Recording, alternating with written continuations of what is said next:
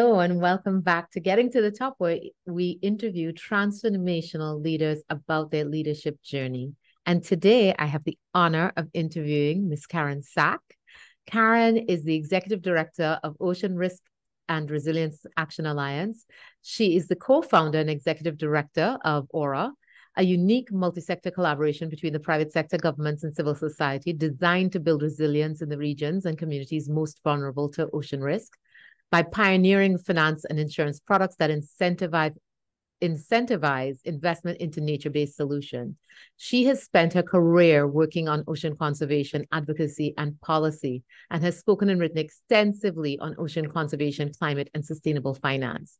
So much so that she is a she is the absolute go-to person mm-hmm. on ocean. She has previously served as the CEO of Ocean Unite, which is where I met her. And Ocean Unite was a nonprofit co founded by none other than uh, Karen Sir Richard Branson and former Costa Rican President Jose Maria Figueres. And it was founded to engage impactful voices at key moments that matter to catalyze ocean conservation around 30 by 30, which is the protection of 30% of the land and ocean by 2030, which we're still all working towards. She was the senior director for international oceans at the Pew Charitable Trust. She was also the head of Greenpeace's International Political and Business Unit. She's spearheaded global campaigns to secure new high seas treaties, biodiversity, uh, large marine reserves, sanctuaries to reform the EU's common fisheries policy, end illegal fishing, and so much more. she is the ocean advocate we had all been waiting for. and I, I don't know, I honestly don't know what we would have done without her in the ocean space. Welcome, Karen.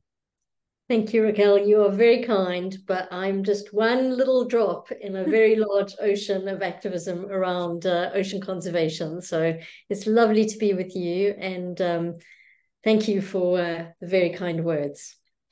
Wonderful. So how did all of this this passion for ocean and environment start? Like when you were 8, what did you think you were going to do? Uh, so I am South African by birth. I when I was 8, I was going to be the first woman to be a wild animal vet in South Africa. That's veterinarian. That's all I wanted to do. I was a land person. I loved going into nature and in particular going into the bush and experiencing wildlife. Um, my only challenge as I grew older and I was still on this pathway if that's what I wanted to do. Um, when I was at high school, I was nearing the end of high school, and uh, I needed to get into veterinary school in South Africa. I needed to to ace all my exams, particularly in physics and chemistry, and that was just not going to happen. And so i had to kind of blow up my dream career um, and i had no idea what i was going to do. And uh, i went for some career counseling and the person said to me whatever you do you've always loved the environment. Uh, always make sure that there's something to do with nature in what you do but best of luck. And so so that's where i was. Uh yeah didn't didn't have anywhere to go at that point other than to figure it out. That is insane that the first wildlife vet at eight that was just you know like i find it's so oddly specific but I can see how an eight-year-old Karen would have been like, "Yeah, that's what I'm going to do. I'm going to be First a woman. wildlife vet." They, First they woman, wild, wild, wild animal veterinarians, but there was there were no women that I knew of, ah. and that's what I wanted to do. oh, that's brilliant! And so, physics and chemistry, that was where it fell apart. It all fell apart, sadly. So, so, so what? So what? Then you're like, best of luck. You got best of luck. So then, what did you decide to do? So I decided I would just go and do a, a, general undergraduate degree. I had no idea uh, what it should be in. Um, it was the the mid 1980s in South Africa, which was a very very turbulent uh, period.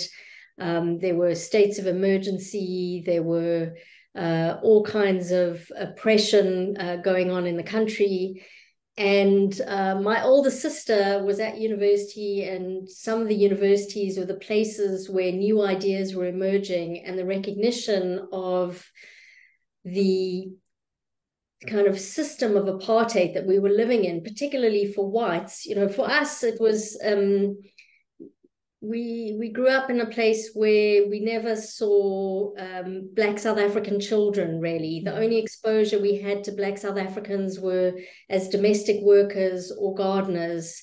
Um, that's what our life was, and so the the blinders were were pulled away from my eyes by my exposure to some of those issues. And as i went to university i became very involved um, with anti-apartheid activities and really i think my university my, I, I did four years of an undergrad uh, an undergraduate degree and I think I did more outside of the classroom. I don't know how I actually got my degree, um, but I learned how to be a campaigner. Um, mm. And I mm. learned how to argue and think and critically analyze and work out how important it was to sit down and talk with people who you've never met before or you've never thought about um, and issues you've never thought about. And I landed up getting a degree in industrial sociology and English literature, which, as you can imagine, is highly valuable and prepares you to do anything. Um, but while I was there, I I also got a part time job as a nonprofit, um, which was working on putting together solutions across different disciplines. So they had architects and economists and sociologists uh, and, uh, you know, I don't know, probably there was a psychologist on the team as well, looking and urban planners and looking at solving um, urban planning and living issues for different communities. And it just struck me how important it was for different disciplines, people trained in different ways to to get together if we're going to solve problems. And that always stuck with me as something at the heart of what I do. And I'm going to do a major shout out to Andrew Boraine who was like a, an amazing mentor for me at that point in time and went on in South Africa to do some incredible work on building bridges between communities so um, he he planted a seed which hopefully has grown Oh, that's phenomenal. That's phenomenal. But you know, I industrial sociology and English literature, I just I just didn't yeah. I had I have no idea.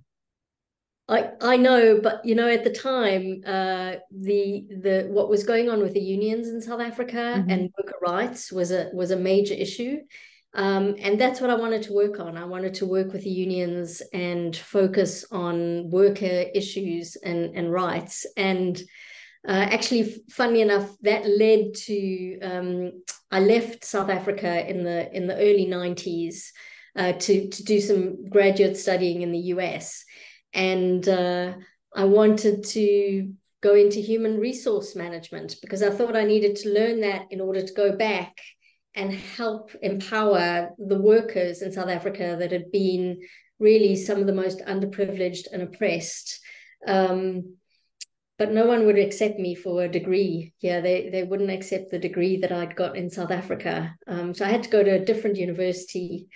And uh, while I was waiting to see if they would accept my degree, I saw that they had some work on international politics and development and I thought, well, that that could be quite interesting. Mm-hmm. Um, this is a time, Raquel, when you know you still went in and spoke to people rather than doing everything online. Right. And uh, mm-hmm. and there was a booklet which I looked through, and when they said yes, we'll accept your degree. Um, you know, you can start in in a month's time if you're interested. What are you interested in studying? And I had opened the page to this degree in international politics I said, well, that looks really interesting. And, and that was the probably the best decision in the quickest amount of time that I didn't think about at all that I ever made. And so I did a master's in international political economy and development. So it was you know, I love this idea of bridging the gaps and sort of looking out on the landscape, seeing the challenges and deciding this is something that I want to I want to help fix, I want to get involved in. This is a problem that needs to be solved. And you seemed very sort of solution oriented and and but still open to you know allowing the universe to find you you open the booklet and you're like yeah international politics and and development i'll do that but I guess it felt it feels to me, and, and get me if I'm wrong, that you sort of you felt drawn to solving a problem and you almost were open to whatever path would get you there. You know, yeah. Yeah. How did you develop that that sort of that that approach, that mindset that said, you know what? I know what the problem is, and that's the thing that I want to help to solve. But I'm not willing to be really overly structured about my path to get there? Um, I, I think it was just a, a, a a series of experiences really mm-hmm. for me you know at the heart of anything i've worked on there's always been the issue of equity and how to deliver greater equity whether it's for people for the planet um, for the way that people work together um, relationships the way people listen to one another and that kind of sense of needing to work across sectors it doesn't matter what the issue is. The solutions require us to to to learn and listen from one another and and understand different ways of thinking.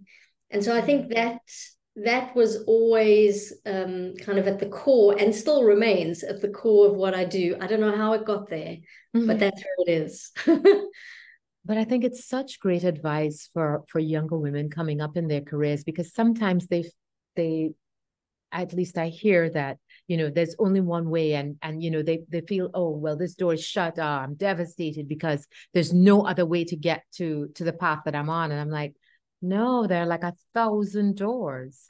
But if you are clear on what is your objective what is the thing that you feel like you have to be a part of you know this this sense of solving equity and being willing to do that uh, in a number of different scenarios, which each time makes you even stronger for the next one that you approach because you're learning new things about how things fit together.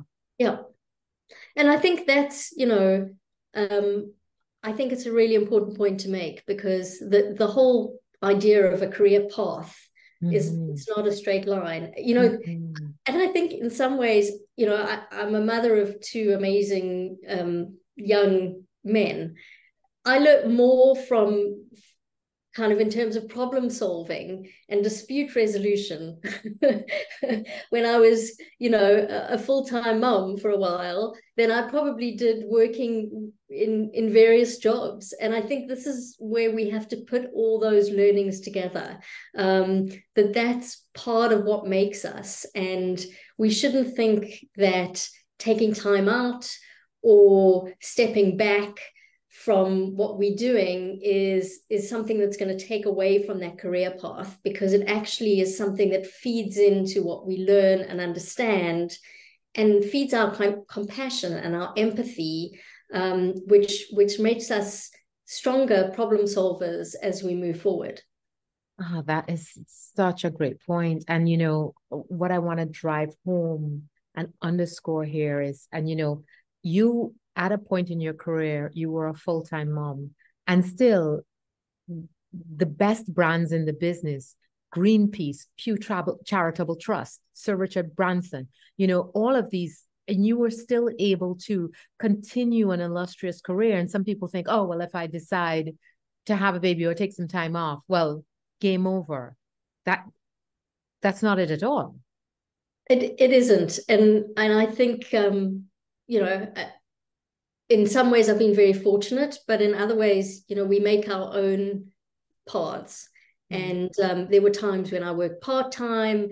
There were times when I had my kids that I studied. I did, you know, uh, because otherwise my brain was going to go nuts and it wasn't going to be healthy for them or for me.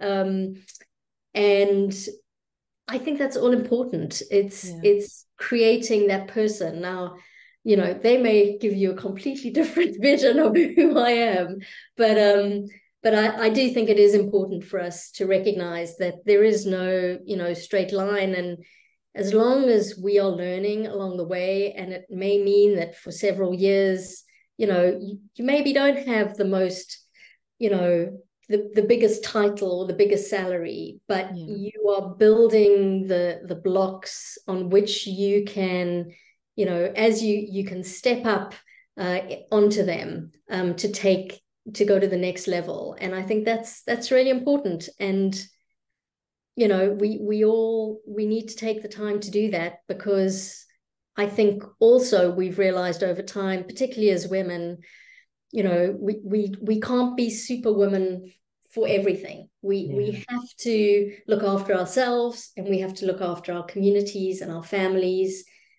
And that's actually all part of who we are. And if people don't accept us for that uh just move on from them but how did you have the confidence to to understand that you know this may be where i am now but i'm still moving generally forward because i think that's the thing that concerns many people in their mm-hmm. careers mm-hmm. that you know am i stuck am i regressing am i you know am i not moving at the pace that i should be moving at how do you allay those fears about being concerned about your career and how it will eventually unfold so I think those concerns are all going, always going to be there. I mean, you know, we're always thinking about that. It would be, I would not be telling the truth if I if I didn't say that. But I think what's really important is to is to find kind of comrades along your pathway um, who become you know your friends your community your mentors who have been through similar things some of them have some of them have you know charted new paths some of them have um, done something completely different. But it's a reference group and um, they'll help you. You know, I think oftentimes we think we're alone in all of this, um, mm. but we're mm. not. And so having, again, building those communities, you know, sharing the the kind of trials and tribulations along the way um, makes you understand. I, there was a, a, period, you know, when my kids were young, where uh, a group of us established what we call a bad mothers club, and it was it was uh, it was half a joke. Um, you know, we were the ones who sometimes got to pick up our kids late, or mm. weren't the ones you know making all the decorations for some class event or whatever it was that we couldn't do um, and there was community in that. And we could then talk to our children about the fact that you know what we were doing how we were trying through our work to help them in the longer run and that there were others who were like us and it was okay. And i think mm. that's important. Yeah giving yourself grace to just you know deal with your circumstances as they come. So you guys eh, should get royalties from the movie the um bad moms Maybe we should. We should. so you you mentioned Andrew Boring, is it? Yeah. Who was a mentor? Tell me about how did he mentor you? Well, I think, you know, he was someone who had very big ideas and was open to be challenged along the way. And, you know, along the path that I've gone, there have been many others since then. Um, and all of them, I think, have been, I think, both been willing to listen, but also to push back. And um, I had another amazing mentor when I actually started working on oceans. Um, again, I was back in South Africa and I was doing some work then, and it was the the late um, mid to late 1990s. Um, I'd by then worked a little bit of Greenpeace, figured out what was going on in the ocean space, and been absolutely shocked by what was going on. Um, after I did a study on uh, illegal on, on the, the 10 biggest fishing companies in the world um, and realized the impunity with which they could operate. Mm. Um, and I was doing a, a master's in international law uh, at a time in South Africa where all the laws were being rewritten. And there was another amazing mentor, Denzil Miller, who uh, was working on combating illegal fishing and protecting the Antarctic. And he one day said to me, you know, we've worked on this this uh, you know something together. I am on the same page as you are. You need to stand up and represent us on these issues. Don't worry if you make a mistake. I've got enough political capital to get your back. Right. right. And and I think again, just something that has been so important to me through so many years is both at that time knowing that if you've done the homework if you're on the same page as the the leader that you're working with um, that they can empower you to to step up and step forward but they've got your back mm. and hmm. being able to do that with time in various other jobs hopefully to empower the folks that now and have in the past worked with me to do the same um, and that means being you know constructively critical because sometimes mm. we don't always like to listen and change our opinions um, but it's really important that the people who are standing behind us can help us before we make the really bad mistakes yeah. um, and support us through you know the the moments that we need that support.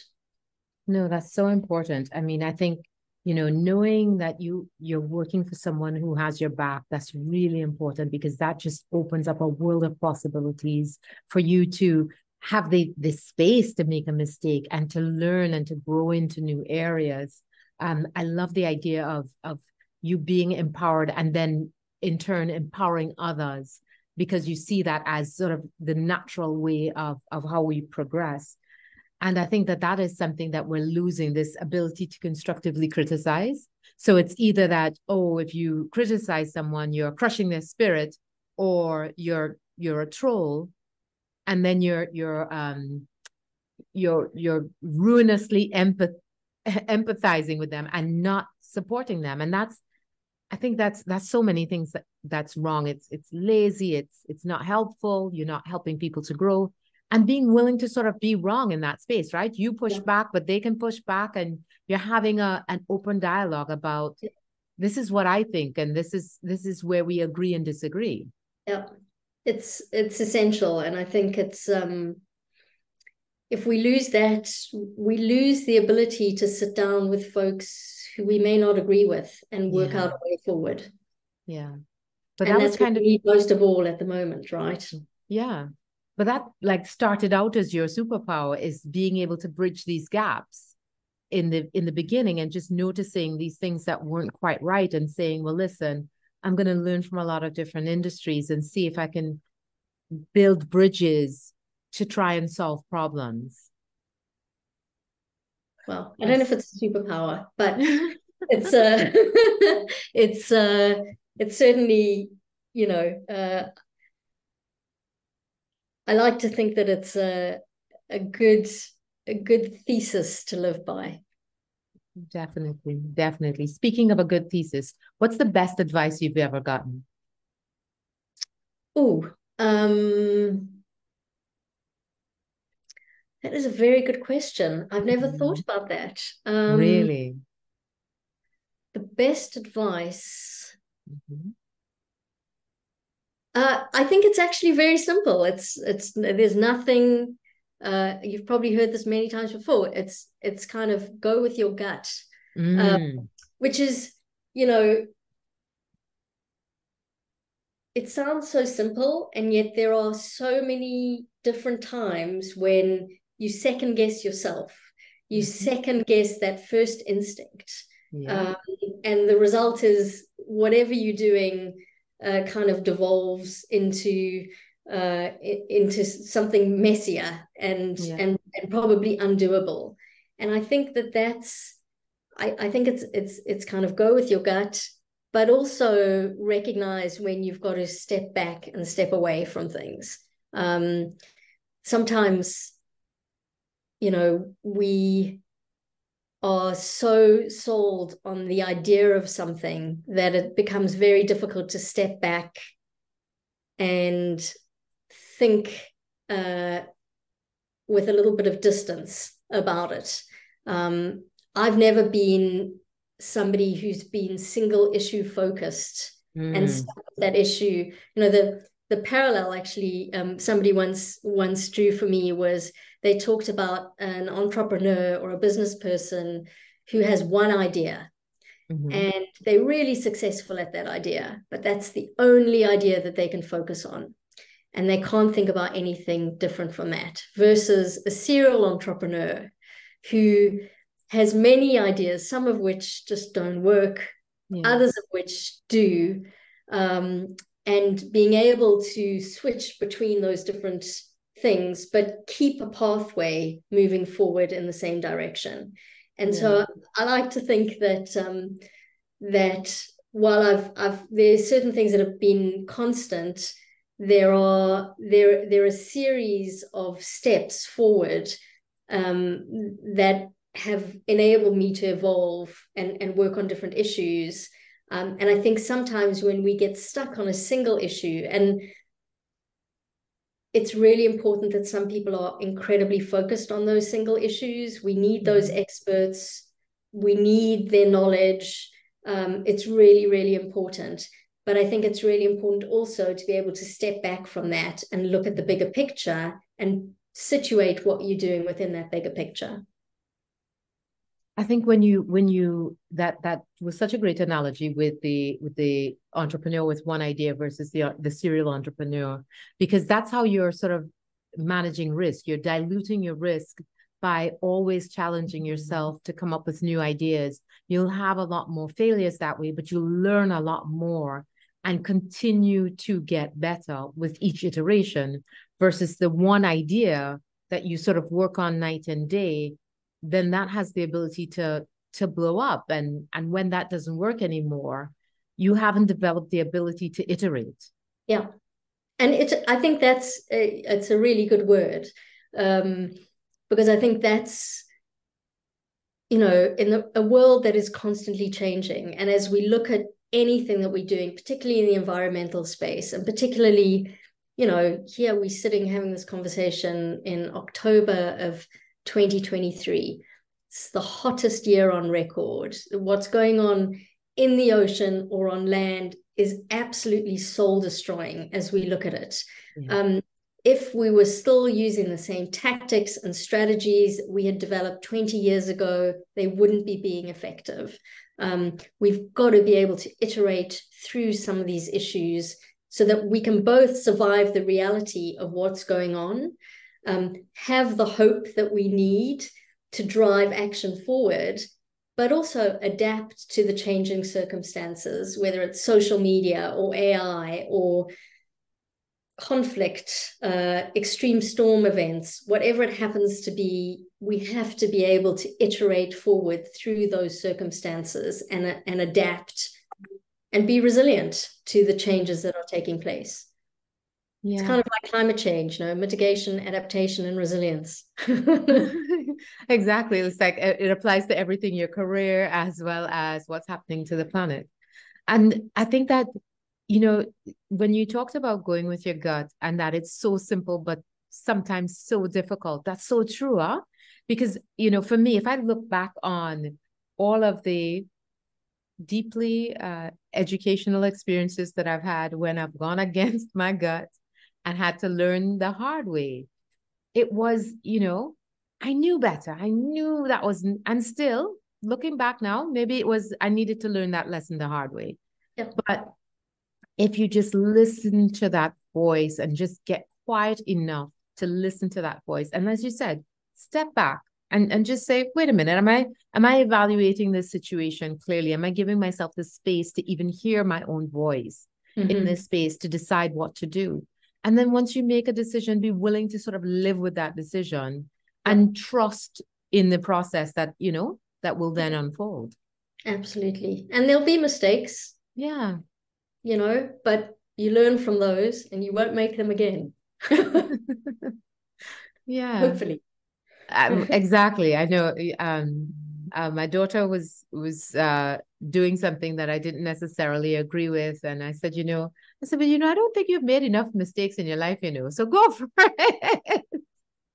Because I think she's due to have several different adventures. So I'm really excited about seeing her uh, potentially make mistakes and recover and try again and learn, knowing that just as you said, if you build your you build your community, you build your tribe, you build your people who will be there for you no matter what, whether it's the bad moms club or you know that you have your family to to fall back on if it mm-hmm. all goes to hell yep. then then you have the space to take that chance and so surround yourself with people who can support you in taking the chances whether it's a boss who says listen i've got your back or it's a set of moms who are dealing with some similar struggles and are like listen we're not buying into that that whole making the perfect decorations that's just not that's not top of my list yep yeah. yeah.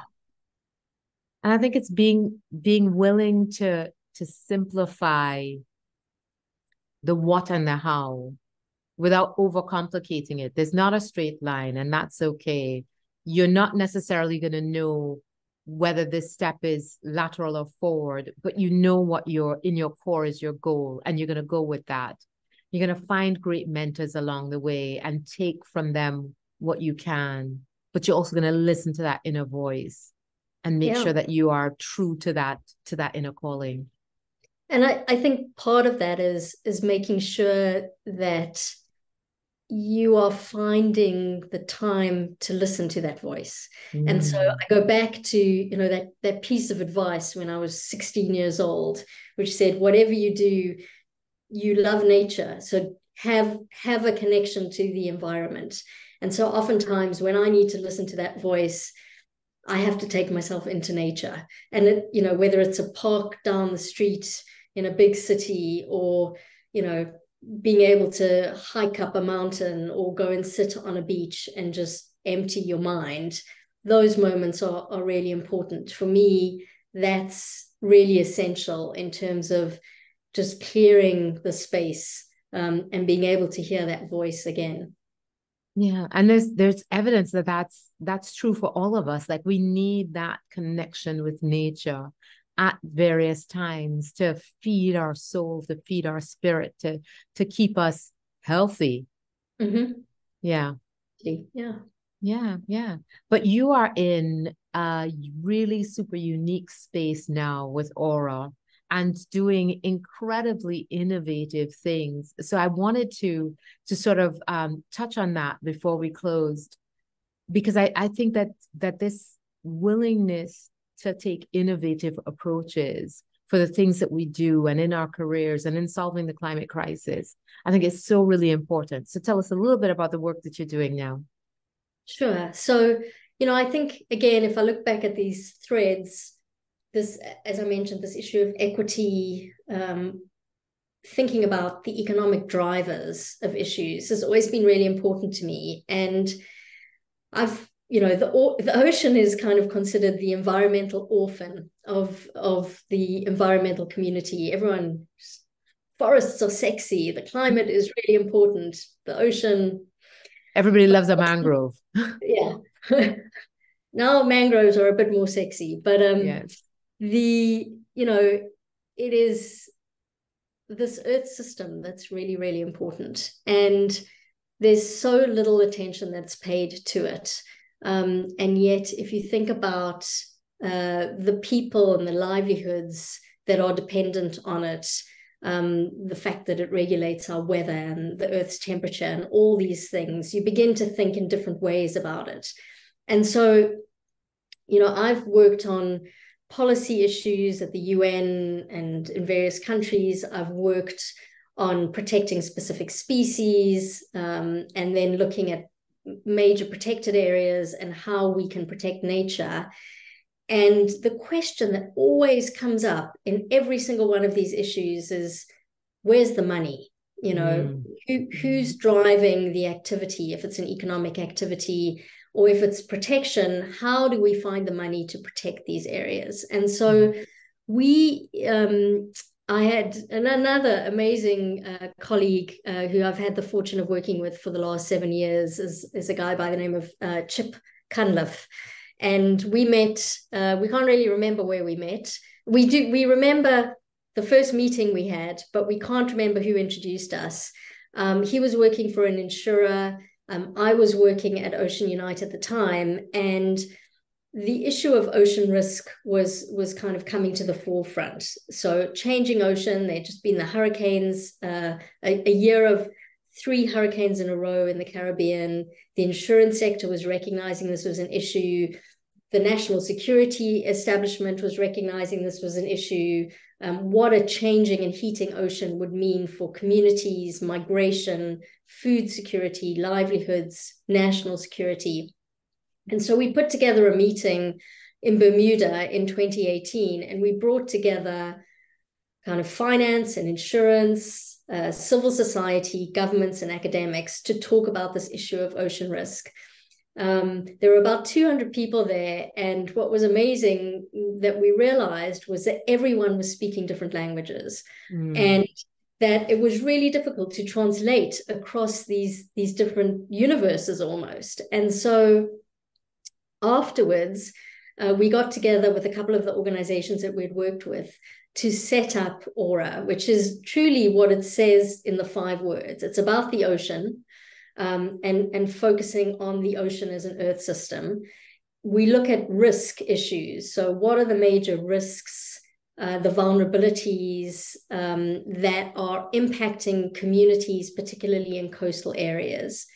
And how do we build resilience to those risks. And one of the ways to build that resilience is to strengthen the financial security and sustainability for those communities. And to do that through nature and thinking about how nature can be an ally um, in building that resilience. And we need to take action to do that, right? But we can't work alone. We need to work through an alliance in order to help translate, accelerate, and drive change. So we set up ORRAA. It now has over 80 members. Our lead banking partner is Deutsche Bank. Our lead insurance partner is AXA. And we work to join the dots to help develop and deploy uh, finance and insurance products in the global south that'll build the resilience of uh, communities living in coastal areas, building an investable project pipeline from the ground up um, for those opportunities, but also looking on a systemic level at what the global ocean financing ecosystem is. How do we build a capital market for the ocean so that it becomes part and parcel of financing and recognizing the value of nature, the value of blue nature becomes intrinsic in our accounting and economic systems so that we think about all of that to maintain and build uh, the resilience and adaptive capacity of the communities uh, living in coastal areas, but also of the ecosystems on which we all depend. Brilliant. Karen, thank you so much. I know that your story would be inspiring to many. And especially the advice around going with your gut and being open and willing to follow the path where it leads but also to to be that bridge and to bridge that gap and to apply innovation to solving problems and to looking at not being so stuck in in sort of one mode of thinking being willing to sort of explore and to to to get stronger by the alliances that you build you know, through your career? Well, thank you, Raquel. And I know you and I have the pleasure of crossing paths at so many intersections, and it is always so much fun. And I think that's the the final thing to say is it has to be fun. Yeah. Um, and and and there is a lot of uh, passion and exhaustion and frustration in everything that we do, but we have an incredible community uh, and a, particularly a community of women now yes. who is building forward and driving change. And so my final shout out, honestly, is to my, you know, absolute best person on the planet, Bunny McDiarmid, who was the the the head of uh, Greenpeace International and Greenpeace New Zealand, and an amazing woman leader um, who anyone who who wants to find out more about true uh, leadership and servant leadership. Um, mm. just an amazing woman who taught me most of what I know, and so I think you know learning from from our our mentors, our colleagues, and our friends um, to drive change is where the fun is. So um, we have to keep going, and I look forward to, as I said, uh, working with you and, and having more fun as we drive change around the world. Yeah, I completely agree. If you're not having fun, you're doing something wrong. We we get one we get one chance at this. So whatever you're doing, you need to enjoy it. And I'd love to meet Bunny McDiarmid. So Absolutely. We'll we'll make that happen. yes, and I think our audience would love to meet her too. Thank you so much for staying with us through this episode of Getting to the Top. I really appreciate you. And if you haven't already, please subscribe. You know that you need to do it if you haven't. And if not, we'll see you next time nonetheless. I look forward to hearing your comments and your recommendations for other other uh, guests, including Bunny McDiarmid. I'm I'm like I'm already sold. I want to speak to her. But thank you so much for being with us through this episode, and we look forward to seeing you on the next one. Bye. Bye bye.